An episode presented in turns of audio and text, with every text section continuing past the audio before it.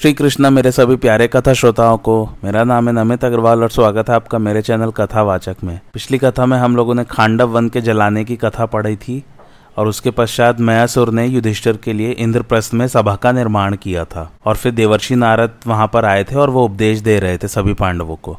आइए आज की कथा आरंभ करते हैं। देवर्षि नारद के उपदेश सुनकर धर्मराज ने उनका बहुत ही स्वागत सत्कार किया। विश्राम के पश्चात फिर उनके पास उपस्थित होकर धर्मराज ने यह प्रश्न किया, देवर्षि, आप सदा सर्वदा मन के समान पर्यटन करते रहते हैं और ब्रह्मा के बनाए विभिन्न लोगों का दर्शन करते रहते हैं। आपने कहीं ऐसी या इससे अच्छी सभा देखी है? कृपा करके बतलाइए। धर्मराज युधिष्ठिर का यह प्रश्न सुनकर देवर्षि नारद ने मुस्कुराते हुए मधुर वाणी से कहा, धर्मराज, मनुष्य लोक में ऐसी मणिमयी सभा मैंने न देखी है और न तो सुनी है। मैं आपको यमराज, वरुण, इंद्र, कुबेर एवं ब्रह्मा की सभाओं का वर्णन सुनाता हूँ। वे लौकिक तथा अलौकिक कला कौशलों से युक्त हैं। सूक्ष्म तत्वों से बनी होने के कारण एक एक सभा अनेक अनेक रूपों में दिखती है। देवता, पितर, याज्ञिक, वेद, यज्ञ, ऋषि, मुनि आदि उनमें मूर्तिमान होकर निवास करते हैं। देवर्षि नारद की बात सुनकर पाँचों पांडव और उपस्थित ब्राह्मण मंडली उन सभाओं का वर्णन सुनने के लिए अत्यंत उत्सुक हो गई।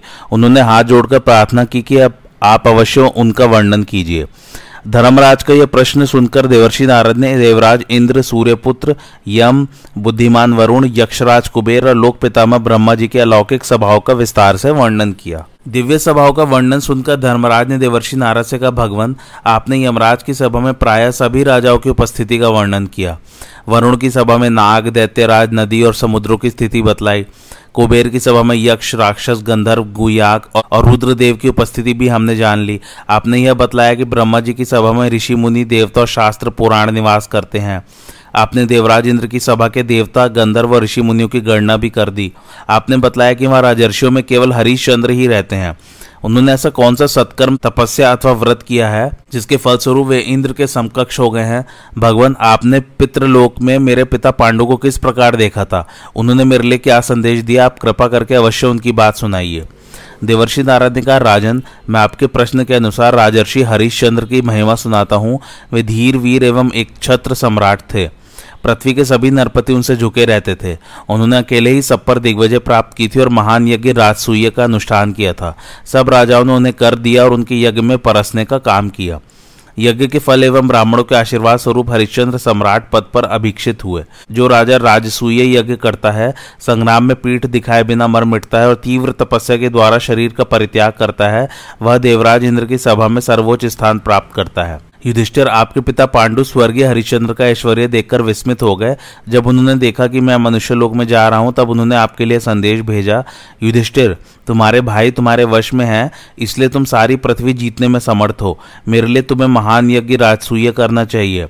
युधिष्ठिर, तुम मेरे पुत्र हो, यदि तुम राजसूय यज्ञ करोगे तो मैं भी देवराज इंद्र की सभा में हरिश्चंद्र के समान चिरकाल पर्यंत आनंद भोगूँगा। राजन, आप अपने पिता का संकल्प पूर्ण करें। इस यज्ञ के फलस्वरूप केवल आपके पिता को ही नहीं, स्वयं आपको भी वही स्थान प्राप्त होगा। इसमें संदेह नहीं कि इस यज्ञ में बड़े बड़े विघ्न आते हैं और यज्ञ द्रोही राक्षस वैसे अवसर की प्रतीक्षा में रहते हैं। थोड़ा सा भी निमित्त मिल जाने पर बड़ा भयंकर छत्र कुलांतक युद्ध होता है, जिससे एक प्रकार से पृथ्वी का प्रलय ही उपस्थित हो जाता है। धर्मराज, यह सब सोच विचार कर अपने लिए जो कल्याणकारी समझिए, वही कीजिए। आपके प्रश्न का उत्तर हो चुका। अब मुझे अनुमति दीजिए, मैं भगवान श्री कृष्ण की नगरी द्वारका जाऊँगा। देवर्षि नारद इतना कहकर अपने साथी ऋषियों के सहित वहाँ से चले गए। धर्मराज युधिष्ठिर अपने भाइयों के साथ राजसूय यज्ञ की चिंता में लग गए। उन्होंने अपने धर्म का विचार किया और जिस प्रकार प्रजा की भलाई हो, वही करने लगे। वे किसी का भी पक्ष नहीं करते थे। उन्होंने आज्ञा कर दी कि क्रोध और अभिमान छोड़कर सबका पावना चुका दिया जाए। सारी पृथ्वी में युधिष्ठिर की जय जयकार होने लगी। धर्मराज युधिष्ठिर के साधु व्यवहार से प्रजा उन पर पिता के समान विश्वास करने लगी। उनके साथ किसी की शत्रुता न रही, इसलिए वह अजात शत्रु कहलाने लगे। युधिष्ठिर ने सबको अपना लिया। भीमसेन सबकी रक्षा में और अर्जुन शत्रुओं के संहार में तत्पर रहते। सहदेव धर्मानुसार शासन करते और नकुल स्वभाव से ही सबके सामने झुक जाते। धर्मात्मा युधिष्ठिर जिस राज्य पर अधिकार कर लेते, वहाँ के ब्राह्मण, ग्वाले और सारी प्रजा उनसे प्रेम करने लगती थी। धर्मराज ने अपने मंत्री और भाइयों को बुलाकर पूछा कि राजसूय यज्ञ के संबंध में आप लोगों की क्या सम्मति है? मंत्रियों ने एक स्वर से कहा कि आप सम्राट होने योग्य हैं। राजसूय यज्ञ करने का यही अवसर भी है। जो बलवान है, वही उस यज्ञ का अधिकारी है। इसलिए आप अवश्य वह यज्ञ कीजिए। मंत्रियों की बात सुनकर धर्मराज ने अपने भाई ऋषिगण धौम्य एवं श्रीकृष्ण द्वैपायन, व्यास आदि से परामर्श किया। सभी लोगों ने यही परामर्श दिया कि आप राजसूय महायज्ञ करने के सर्वथा योग्य हैं।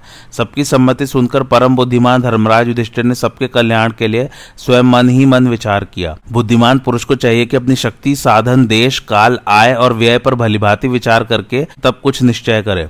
इस प्रकार बनी मन विचार करते करते धर्मराज युधिष्ठिर इस निश्चय पर पहुँचे कि भक्त वत्सल भगवान श्री कृष्ण ही इसका ठीक निर्णय कर सकते हैं। अब धर्मराज ने त्रिलोक शिरोमणि भगवान श्री कृष्ण के लिए बड़े आदर से दूत भेजा। दूत शीघ्रगामी रथ पर सवार होकर द्वारका में भगवान श्री कृष्ण के पास पहुँचा। भगवान श्री कृष्ण ने दूत से बातचीत करके यही निश्चय किया कि धर्मराज युधिष्ठिर मुझसे मिलना चाहते हैं, अतः उनसे स्वयं मिलना चाहिए। उन्होंने इसी समय इंद्रसेन दूत के साथ इंद्रप्रस्थ की यात्रा कर दी। एक दिन जब भगवान श्री कृष्ण विश्राम कर चुके और उन्हें अवकाश मिला, तब धर्मराज युधिष्ठिर ने उनके पास जाकर अपना अभिप्राय प्रकट किया। धर्मराज ने कहा श्री कृष्ण मैं राजसूय यज्ञ करना चाहता हूँ, परंतु आप तो जानते हैं कि राजसूय यज्ञ केवल चाहने भर से ही नहीं होता। जो सब कुछ कर सकता है, जिसकी सर्वत्र पूजा होती है, जो सर्वेश्वर होता है, वही राजसूय यज्ञ कर सकता है। मेरे मित्र एक स्वर से कहते हैं कि तुम राजसूय यज्ञ अवश्य करो, परंतु इसका निश्चय तो आपकी सम्मति से ही होगा। बहुत से लोग प्रेम संबंध के कारण और कुछ लोग स्वार्थ के कारण मेरी त्रुटियों को न बतलाकर मुझसे मीठी मीठी बातें ही करते हैं। कुछ लोग तो अपनी भलाई के काम को ही, मेरी भलाई का भी काम समझ बैठते हैं। इस प्रकार लोग तरह तरह की बातें करते हैं, परंतु आप स्वार्थ से परे हैं। आप में राग और द्वेष का लेश भी नहीं है। मैं राजसूय यज्ञ कर सकता हूँ या नहीं? यह बात आप ही ठीक ठीक बतला सकते हैं। भगवान श्री कृष्ण ने धर्मराज से कहा महाराज, आप राजसूय यज्ञ के वास्तव में अधिकारी हैं, आप सब कुछ जानते हैं, फिर भी आपके पूछने पर मैं कुछ कहता हूँ। इस समय राजा जरासन ने अपने बाहुबल से सब राजाओं को हराकर अपनी राजधानी में कैद कर रखा है। वह उनसे सेवा लेता है। इस समय वही है सबसे प्रबल राजा। प्रतापी शिशुपाल उसी का आश्रय लेकर सेनापति का काम कर रहा है। करुष देश का अधिपति, जो महाबली और माया युद्ध में कुशल है, शिष्य के समान जरासंत की सेवा करता है। और भी बहुत सारे राज्य उसके अधीन है। उसकी सेना इस समय इतनी प्रबल है कि यदि हम लोग अस्त्र शस्त्रों के द्वारा 300 वर्षों तक लगातार उसका संहार करते रहते, तब भी उसका सर्वथा सफाया नहीं कर पाएँगे। वह अपनी शक्ति से राजाओं को जीतकर अपने पहाड़ी केले में बंद कर देता है। भगवान शंकर की उपासना से ही उसे ऐसी शक्ति प्राप्त हुई है। अब उसकी प्रतिज्ञा पूरी हो चुकी है। कैदी राजाओं के द्वारा वह यज्ञ संपन्न करना चाहता है। इसलिए और राजाओं पर विजय प्राप्त करने की चिंता छोड़कर सबसे पहले उन कैदी राजाओं को छोड़ाना चाहिए। धर्मराज, यदि अब राजसूय यज्ञ करना चाहते हैं तो सर्वप्रथम कर्तव्य है कि कैदी राजाओं की मुक्ति और जरासंध का वध। यह काम के बिना राजसूय यज्ञ नहीं हो सकेगा। आप स्वयं बुद्धिमान है। यज्ञ के संबंध में मेरी तो यही सम्मति है। धर्मराज युधिष्ठर ने कहा, परम ज्ञान संपन्न श्री कृष्ण आपने मुझे जैसी सम्मति दी है, वैसी और कोई नहीं दे सकता। भगवान जरासंध से तो हमें भी शंका ही है, सचमुच वह बड़ा दुष्ट है। हम तो आपके बल से ही अपने को बलवान मानते हैं। जब आप ही उससे शंकित है, तब मैं उसके सामने अपने को बलवान नहीं मान सकता। मैं ऐसा सोचता हूँ कि आप बलराम, भीमसेन या अर्जुन, इनमें से कोई उसे मार सकता है या नहीं। मैं इस बात पर बहुत विचार करता हूँ। मैं तो आपकी सम्मति से ही सभी काम करता हूँ। कृपया बतलाइए क्या किया जाए। धर्मराज की बात सुनकर श्रेष्ठ वक्ता भीमसेन ने कहा, भाई जी श्री कृष्ण में नीति है, मुझमें बल है, अर्जुन में विजय पाने की योग्यता है। इसलिए हम तीनों मिलकर जरासंध के वध का काम पूरा कर लेंगे। भीम की बात सुनकर भगवान श्री कृष्ण ने कहा, राजन, शत्रु की उपेक्षा नहीं की जा सकती। आप में शत्रु विजय, प्रजापालन, तपस्या शक्ति और समृद्धि सभी गुण है। जरासन में केवल एक गुण है, बल। जो लोग उसकी सेवा में लगे हुए हैं, वे भी उससे संतुष्ट नहीं है, क्योंकि वह उनके साथ बार बार अन्याय करता है। उसने योग्य पुरुषों को अयोग्य काम में लगाकर अपना शत्रु बना लिया है। हम लोग उसे युद्ध के लिए बाध्य करके जीत सकते हैं। छियासी राजाओं को वह कैद कर चुका है, चौदह और बाकी है। फिर वह सबका वध करना चाहता है। जो उसके इस क्रूर कर्म को रोक सकेगा, वह बड़ा यशस्वी होगा और जो जरासंध पर विजय प्राप्त करेगा, निश्चय ही वह सम्राट होगा। धर्मराज युधिष्ठर ने कहा श्री कृष्ण मैं चक्रवर्ती सम्राट होने के स्वार्थ से साहस करके आपको या भीमसेन, अर्जुन को वहाँ कैसे भेज दूँ? भीमसेन और अर्जुन दोनों मेरे नेत्र हैं, आप मेरे मन हैं। मैं अपने नेत्र और मन को खोकर कैसे जीवित रह सकूँगा? यज्ञ के संबंध में मैंने दूसरा ही विचार किया है। अब यज्ञ का संकल्प छोड़ देना चाहिए, मुझे तो उसके संकल्प से ही बड़ी ठेस लगती है। अर्जुन ने धर्मराज के पास जाकर कहा, भाई जी, धनुष, शस्त्र, बाण, पराक्रम, सहायक, भूमि, यश और सेना की प्राप्ति बड़ी कठिनता से होती है। सो सब हमने मनमाना प्राप्त कर लिया है। हाँ यदि हम लोग राजसूय यज्ञ को निमित्त बनाकर जरासन का वध और कैदी राजाओं की रक्षा कर सके तो इससे बढ़कर और क्या होगा? भगवान श्री कृष्ण ने कहा, धर्मराज, भरतवंश, शिरोमणि, कुंती, नंदन, अर्जुन में जैसी बुद्धि होनी चाहिए वह प्रत्यक्ष दिख रही है। हमारी मृत्यु चाहे दिन में हो या रात में, हम उसकी परवाह नहीं करते। अब तक अपने को युद्ध से बचाकर कोई अमर भी तो नहीं हुआ है। इसलिए वीर पुरुष का कर्तव्य है कि वह अपने संतोष के लिए विधि और नीति के अनुसार शत्रु पर चढ़ाई करके विजय की भरपूर चेष्टा कर ले।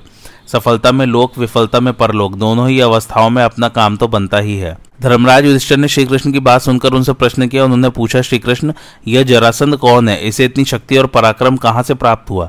भगवान श्री कृष्ण ने कहा धर्मराज जरासंध के बल वीर का वर्णन मैं करता हूँ और यह भी बतलाता हूँ कि इतना अनिष्ट करने पर भी मैंने अब तक उसे क्यों छोड़ रखा है? कुछ समय पहले मगध देश में बृहदरथ नाम के राज, राज्य करते थे। वे तीनों अक्षौहिणियों के स्वामी वीरमानी रूपवान धनवान शक्ति संपन्न एवं याज्ञिक थे। वे तेजस्वी, क्षमाशील, दंडधर एवं ऐश्वर्यशाली थे। उन्होंने काशी राज की दो सुंदरी कन्याओं से विवाह किया और उनसे प्रतिज्ञा की कि मैं तुम दोनों के साथ समान प्रेम रखूँगा। इस प्रकार विषय सेवन करते करते उनकी जवानी बीत गई, परंतु मंगलमय होम, पुत्रेष्टि, यज्ञ आदि करने पर भी उन्हें पुत्र की प्राप्ति नहीं हुई। एक दिन उन्होंने सुना कि गौतम कक्षीवान के पुत्र महात्मा चंड कौशिक तपस्या से उपराम होकर इधर आए हैं और एक वृक्ष के नीचे ठहरे हुए हैं। राजा बृहदत्त अपनी दोनों रानियों के साथ उनके पास गए और रत्न आदि की भेंट करके उन्हें संतुष्ट किया। सत्यवादी चंड कौशिक ऋषि ने राजा बृहदरथ से कहा, राजन, मैं तुमसे संतुष्ट हूँ, जो चाहो मुझसे मांग लो। राजा ने कहा, भगवान, मैं अभागा एवं संतानहीन हूँ, राज्य छोड़कर तपोवन में आ गया हूँ। भला अब मैं वर लेकर क्या करूँगा? राजा की कातर वाणी सुनकर चंड कौशिक ऋषि कृपा परवश हो गए और एक एवं ध्यान करने लगे। उसी समय जिस आम के पेड़ के नीचे वे बैठे हुए थे, उससे एक फल उनकी गोद में गिरा। वह फल था तो बड़ा सरस, परंतु फिर भी तोते की चोट से अछूता था। महर्षि ने उसे उठाकर अभिमंत्रित किया और राजा को दे दिया। वास्तव में उन्हें पुत्र प्राप्ति कराने के लिए ही वह गिरा था। महात्मा चंड कौशिक ने राजा से कहा कि तो अब तुम अपने घर लौट जाओ। शीघ्र ही तुम्हें पुत्र की प्राप्ति होगी प्रणाम के पश्चात बृहदरथ अपनी राजधानी में लौट आए और शुभ मुहूर्त में वह फल दोनों रानियों को दे दिया। रानियों ने उसके दो टुकड़े किए और बांटकर एक एक टुकड़ा खा लिया। संयोग की बात दोनों रानियों को गर्भ रह गया। राजा बृहदरथ की प्रसन्नता की सीमा न रही। धर्मराज समय आने पर दोनों के गर्भ से शरीर का एक एक टुकड़ा पैदा हुआ। प्रत्येक में एक आँख, एक बाह, एक पैर, आधा पेट, आधा मुँह और आधी कमर थी। उन्हें देखकर दोनों रानियाँ काँप उठी। उन्होंने दुख से घबराकर यही सलाह की कि इन दोनों टुकड़ों को फेंक दिया जाए। दोनों की दासियों ने आगे पाते ही दोनों सजीव टुकड़ों को भलीभांति ढककर रनिवास के बाहर डाल दिया। राजन वहाँ एक राक्षसी रहती थी। उसका नाम था जरा। वह खून पीती और मांस खाती थी, उसने उन टुकड़ों को उठाकर संयोग व सुविधा से ले जाने के लिए एक साथ जोड़ दिया। वह सब क्या, दोनों टुकड़े मिलकर एक महाबली और परम पराक्रमी राजकुमार बन गया। जरा राक्षसी आश्चर्यचकित हो गई। वह वज्र कर्कश शरीर कुमार को उठा तक न सकी। कुमार ने मुट्ठी बांधकर मुँह में डाल ली और वर्षाकालीन मेघ की गर्जना के समान गंभीर स्वर से रोना शुरू किया। रनिवास के लोग वह शब्द सुनकर आश्चर्यचकित हो राजा के साथ बाहर निकल आए। यद्यपि रानिया पुत्र की ओर से निराश हो चुकी थी, फिर भी उनकी ममता उमड़ पड़ी। वे उदास मुँह से पुत्र दर्शन की लालसा से भरकर बाहर निकल आई। जरा राक्षसी राज परिवार की स्थिति, ममता, लालसा और व्याकुलता तथा बालक का मुँह देखकर सोचने लगी कि मैं इस राजा के देश में रहती हूँ, इसे संतान की बड़ी अभिलाषा है। साथ ही वह धार्मिक और महात्मा भी है, इसलिए इस नवजात सुकुमार को नष्ट करना उचित है। अब वह मनुष्य रूप धारण करके बालक को गोद में लिए राजा के पास आकर बोली, राजन, यह लीजिए अपना पुत्र। महर्षि के आशीर्वाद से आपको यह पुत्र प्राप्त हुआ है, मैंने इसकी रक्षा की है, आप इसे स्वीकार कीजिए। राजा बृहद्रथ यह सब देखकर आनंद से फूल उठे। उन्होंने सोने सी मनोहर मनुष्य रूप धारणी राक्षसी से पूछा, अहो, मुझे पुत्र देने वाली तुम कौन हो? मुझको ऐसा जान पड़ता है कि तुम कोई देवी हो, क्या यह सत्य है? जरा ने कहा, राजन, आपका कल्याण हो, मैं जरा नाम की राक्षसी हूँ, मैं आदर पूर्वक आराम से आपके घर में रहती हूँ। मैं सुमेरु सरीखे पर्वत को भी निकल सकती हूँ, आपके बच्चे में तो रखा ही क्या है? किंतु मैं आपके घर में सर्वदा सत्कार पाती हूँ, आपसे प्रसन्न हूँ, इसलिए आपका पुत्र आपके हाथों में सौंप रही हूँ। धर्मराज, जरा राक्षसी इतना कहकर अंतर्धान हो गए और राजा बृहदरथ नवजात शिशु को लेकर अपने महल में लौट आए। बालक के जात कर्मादि संस्कार विधि पूर्वक हुए, जरा राक्षसी के नाम पर सारे मगध देश में उत्सव मनाया गया। बृहदरथ ने अपने पुत्र का नामकरण करते हुए कहा कि इस बालक को जरा ने संधित किया है, अर्थात जोड़ा है, इसलिए इसका नाम जरासंध होगा। बालक जरासंध शुक्ल पक्ष के चंद्रमा के समान एवं हवन की हुई आग के समान आकर और बल में दिन दिन बढ़ने तथा अपने माँ बाप को आनंदित करने लगा। कुछ समय के बाद महर्षि चंड कौशिक पुनः मगध देश में आए। राजन ने उनकी बड़ी आवभगत की। उन्होंने प्रसन्न होकर कहा, राजन जरासन के जन्म की सारी बातें मुझे दिव्य दृष्टि से मालूम हो गई थी। तुम्हारा पुत्र बड़ा तेजस्वी, ओजस्वी, बलवान एवं रूपवान होगा। इसके बाहुबल के आगे कुछ भी अप्राप्य न होगा। कोई भी इसका मुकाबला नहीं कर सकेगा और विरोधी अपने आप नष्ट हो जाएँगे। देवताओं के अस्त्र शस्त्र भी इसे चोट नहीं पहुँचा सकेंगे। सभी लोग इसके आगे मानेंगे और तो क्या इसकी आराधना से प्रसन्न होकर स्वयं भगवान शंकर इसे दर्शन देंगे। इतना कहकर महर्षि चंड कौशिक चले गए। राजा बृहदत्त ने चिरासन का राज्य सिंहासन पर अभिषेक किया और स्वयं रानियों के साथ वन में चले गए। भगवान श्री कृष्ण कहते हैं, धर्मराज जरासन के मुख्य सहायक थे हंस और डिम्भक वे मारे जा चुके। साथियों सहित कंस का भी सत्यानाश हो गया। अब जरासंध के नाश का समय आ पहुँचा है। आमने सामने की लड़ाई में देव दाना सभी के लिए उसको हराना कठिन है। इसलिए उसके द्वंद्व युद्ध अर्थात कुश्ती लड़कर ही उसे जीतना चाहिए। जैसे तीन अग्नियों से यज्ञ कार्य संपन्न होता है, वैसी मेरी नीति भीमसेन के बल और अर्जुन की रक्षा से जरासन का वध सद सकता है। जब एकांत में हम तीनों से उसकी भेंट होगी, तब वह अवश्य किसी न किसी के साथ युद्ध करना स्वीकार कर लेगा। यह निश्चित है कि वह घमंडी भीमसेन से ही लड़ेगा। इसमें कोई संदेह नहीं कि भीमसेन उसके लिए यमराज के समान प्राणांतक है। यदि आप मेरे हृदय की बात जानते हैं, मुझ पर विश्वास करते हैं तो भीमसेन और अर्जुन को धरोहर के रूप में मुझे दे दीजिए, मैं सब काम बना लूँगा। भगवान श्री कृष्ण की वाणी सुनकर भीमसेन और अर्जुन प्रसन्नता के मारे खेल रहे थे। उनकी ओर देखकर युधिष्ठिर ने कहा श्री कृष्ण आप जिसके पक्ष में है, उसकी विजय निश्चित है। आपके आगे में स्थित होकर, मैं तो ऐसा समझ रहा हूँ कि जरासन का वध, कैदी राजाओं का छुटकारा, राजसूय यज्ञ की समाप्ति, सब कुछ सकुशल समाप्त हो गया। स्वामी, आप सावधान होकर वही कीजिए जिससे काम बने। अर्जुन के बिना आप और आपके बिना अर्जुन नहीं रह सकता। आप दोनों के साथ भीमसेन सब कुछ कर सकता है। अर्जुन आपका भीमसेन, अर्जुन का अनु गमन करे, नीति जय और बल के मेल से अवश्य सिद्धि मिलेगी।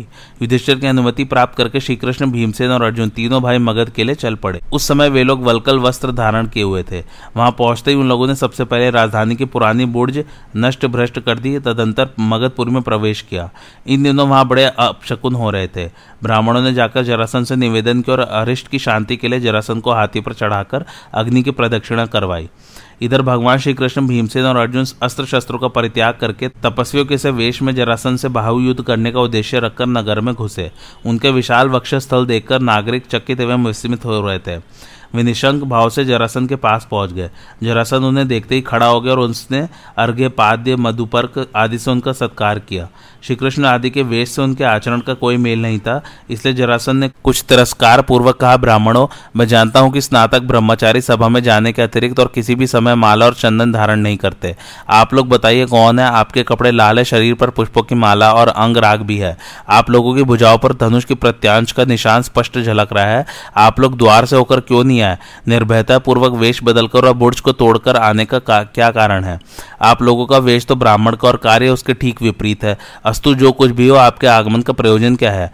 जरासन की बात सुनकर कुशल वक्ता मनस्वी श्री कृष्ण ने स्निग्ध गंभीर वाणी से कहा राजन धीर वीर पुरुष शत्रु के घर में बिना द्वार के और मित्र के घर में द्वार से प्रवेश करते हैं। हमने जो कुछ किया है सब सुसंगत है। जरासन ने कहा मैंने किस समय आप लोगों के साथ शत्रुता या दुर्व्यवहार किया है?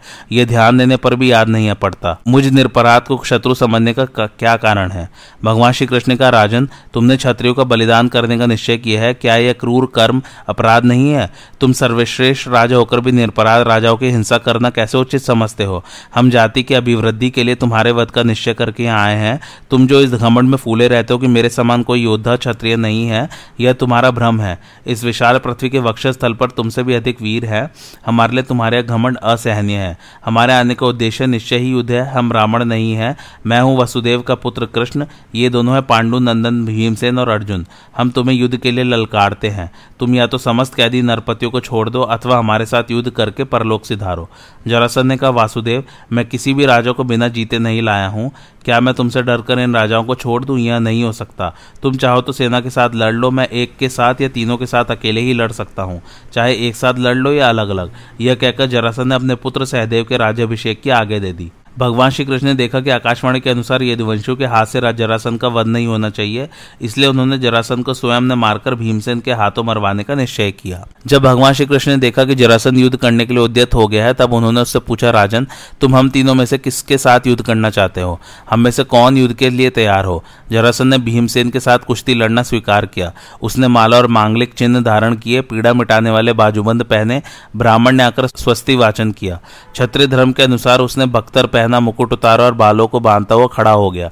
जरासन ने कहा, भीमसेन, आओ। बलवान के साथ लड़कर हारने पर भी यश ही मिलता है। बलवान भीमसेन जरासन से भिड़ने के लिए अखाड़े में उतर गए। दोनों ने ही अपनी अपनी भुजाओं को ही शस्त्र बनाया था। हाथ मिलाने के पहले एक ने दूसरे का पैर छुआ, तदंतर खम और ताल ठोकते हुए परस्पर गुथ गए। उन्होंने तृणपीड़ पूर्ण योग, समुष्टिक आदि अनेकों दाव पेच किए। उनकी कुश्ती अपूर्व थी।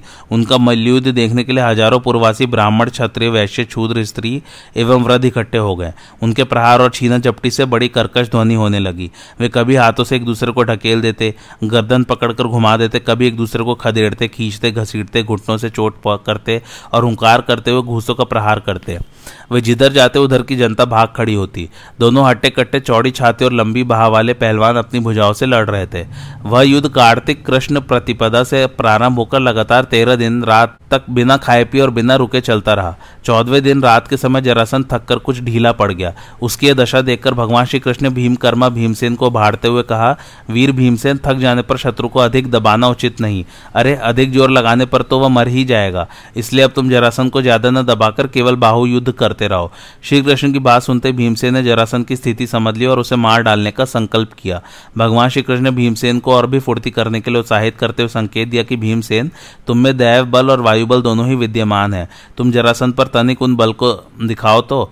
श्री कृष्ण का इशारा समझकर बलवान भीमसेन ने जरासन को उठा लिया और बड़े ज़ोर से उसे आकाश में घुमाने लगे। सौ बार घुमाकर उसे उन्होंने ज़मीन पर पटकर घुटनों की चोट से उसकी पीठ की रीढ़ तोड़कर पीस दिया। साथ ही हुंकार करके उसका एक पैर पकड़ा और दूसरे पैर पर अपना पैर रखकर उसे दो खंडों में चीर डाला। जरासन की इस दुर्दशा और भीमसेन की गर्जना से उपस्थित जनता भयभीत हो गई।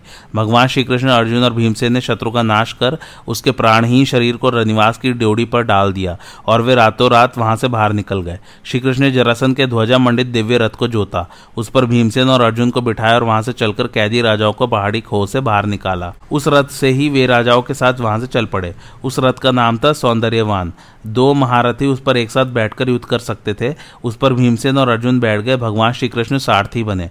उसी रथ पर बैठकर इंद्र ने पहले निन्यानवे बार दानवों का संहार किया था।